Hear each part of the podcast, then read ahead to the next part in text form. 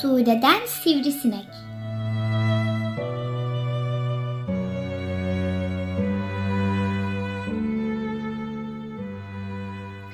Acıktım.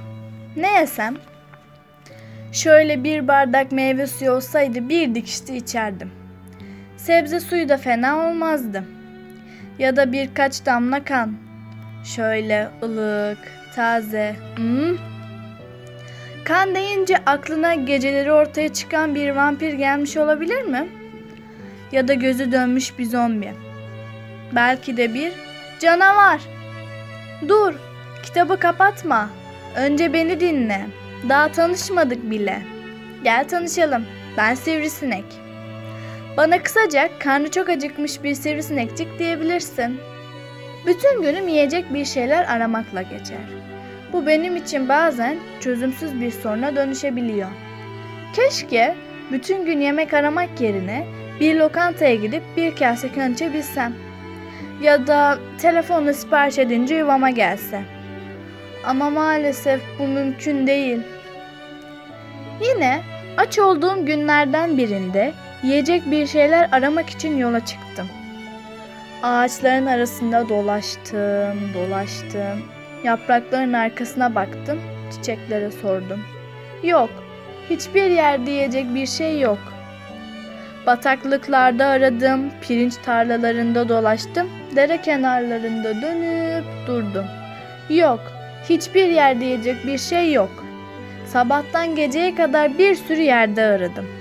Çöp kutularında kayboldum. Kanatlarıma kara sular indi uçmaktan. Yok, hiçbir yerde yiyecek bir şey yok. Ah, keşke bir damlacık kan olsaydı. Tam vazgeçiyordum ki birden bir ışık gördüm. Pencereden süzülen bir ışık. Hemen içeri girip etrafı koklamaya başladım. İşte beklediğim koku. Evet, o bir insan hem de uyuyor.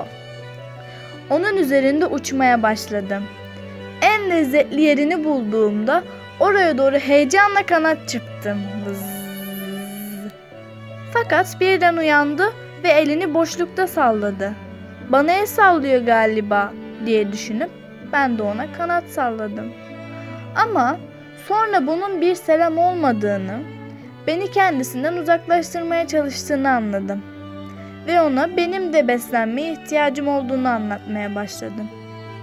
Hey dur alt tarafı bir damla kan emeceğim bak hiç acımayacak söz veriyorum. Hani sinek sırrı gibi derler ya.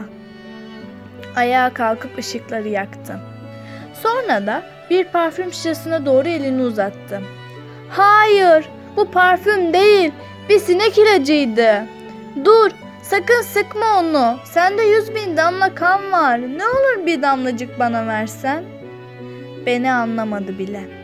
Şişeyi üzerime doğrulttum. Ve... Sonra ne mi oldu? Nefesimi tuttum. Hızlıca uçarak ondan kurtuldum. Ve bu kitabı yazdım. Şimdi kitabımı herkese ulaştırmaya çalışıyorum. Acaba kitabımı okuyanlar beni gerçekten anlayabilecekler mi?